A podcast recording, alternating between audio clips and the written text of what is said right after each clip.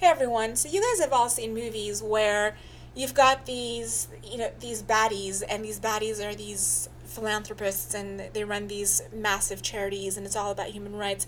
But really low key they're smuggling weapons, they're into um, arms trades, they're into human trafficking and and yet they have this front of of um, noble charity work and everyone buys it. Well, I wish that was just fiction because that's actually reality the work we do as human rights activists is pretty competitive, and here's why. We're up against human rights violators who hustle the same rhetoric. Human rights violators can throw in a word salad of appropriated language, words like solidarity, oppression, justice, and somehow that's meant to mean something.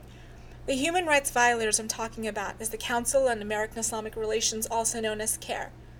Look, once in a while, a group like CAIR scores some community feel good brownie points by securing some guy's passport getting innocent Muslims off of a no fly list, but what does that actually mean in the grand scheme of things? Like, so what if you, for example, helped an old lady cross the road?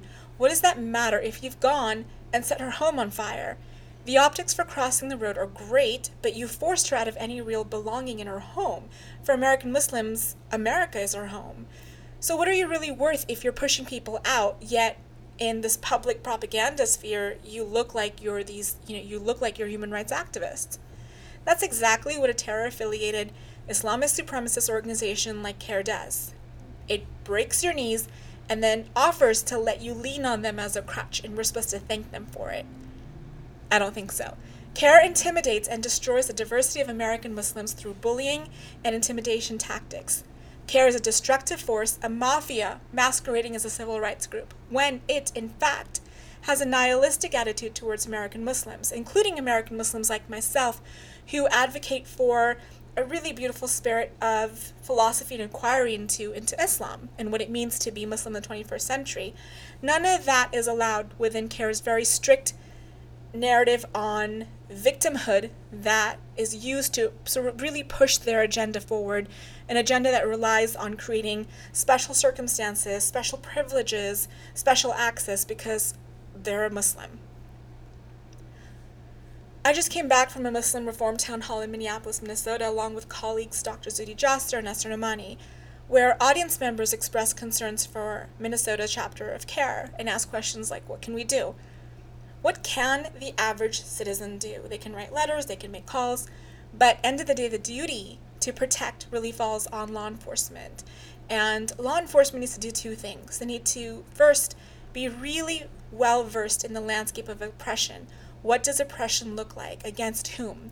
Just because a group is brown doesn't mean they're not doing the oppressing as well.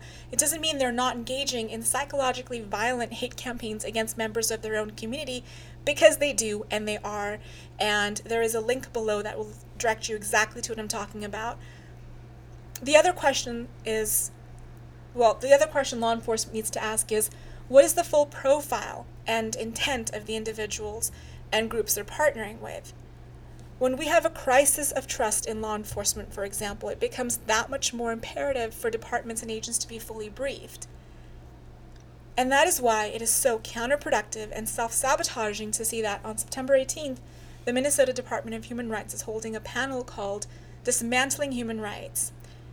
CAIR Minnesota's executive director, Jaylani Hussein, will be there, sharing the panel with FBI Super- Supervisory Special Agent Michael Melcher and St. Cloud Police Chief Blair Anderson. CAIR Minnesota's executive director, Jaylani Hussein, was recorded in 2017 for refusing to condemn the terrorist organization Hamas. I'm sorry, how hard is it to condemn a terror organization? Hussein operates a CAIR chapter which includes members who have openly lamented that Hitler wasn't alive to, quote, add more casualties, unquote, to the Holocaust. On September 18th,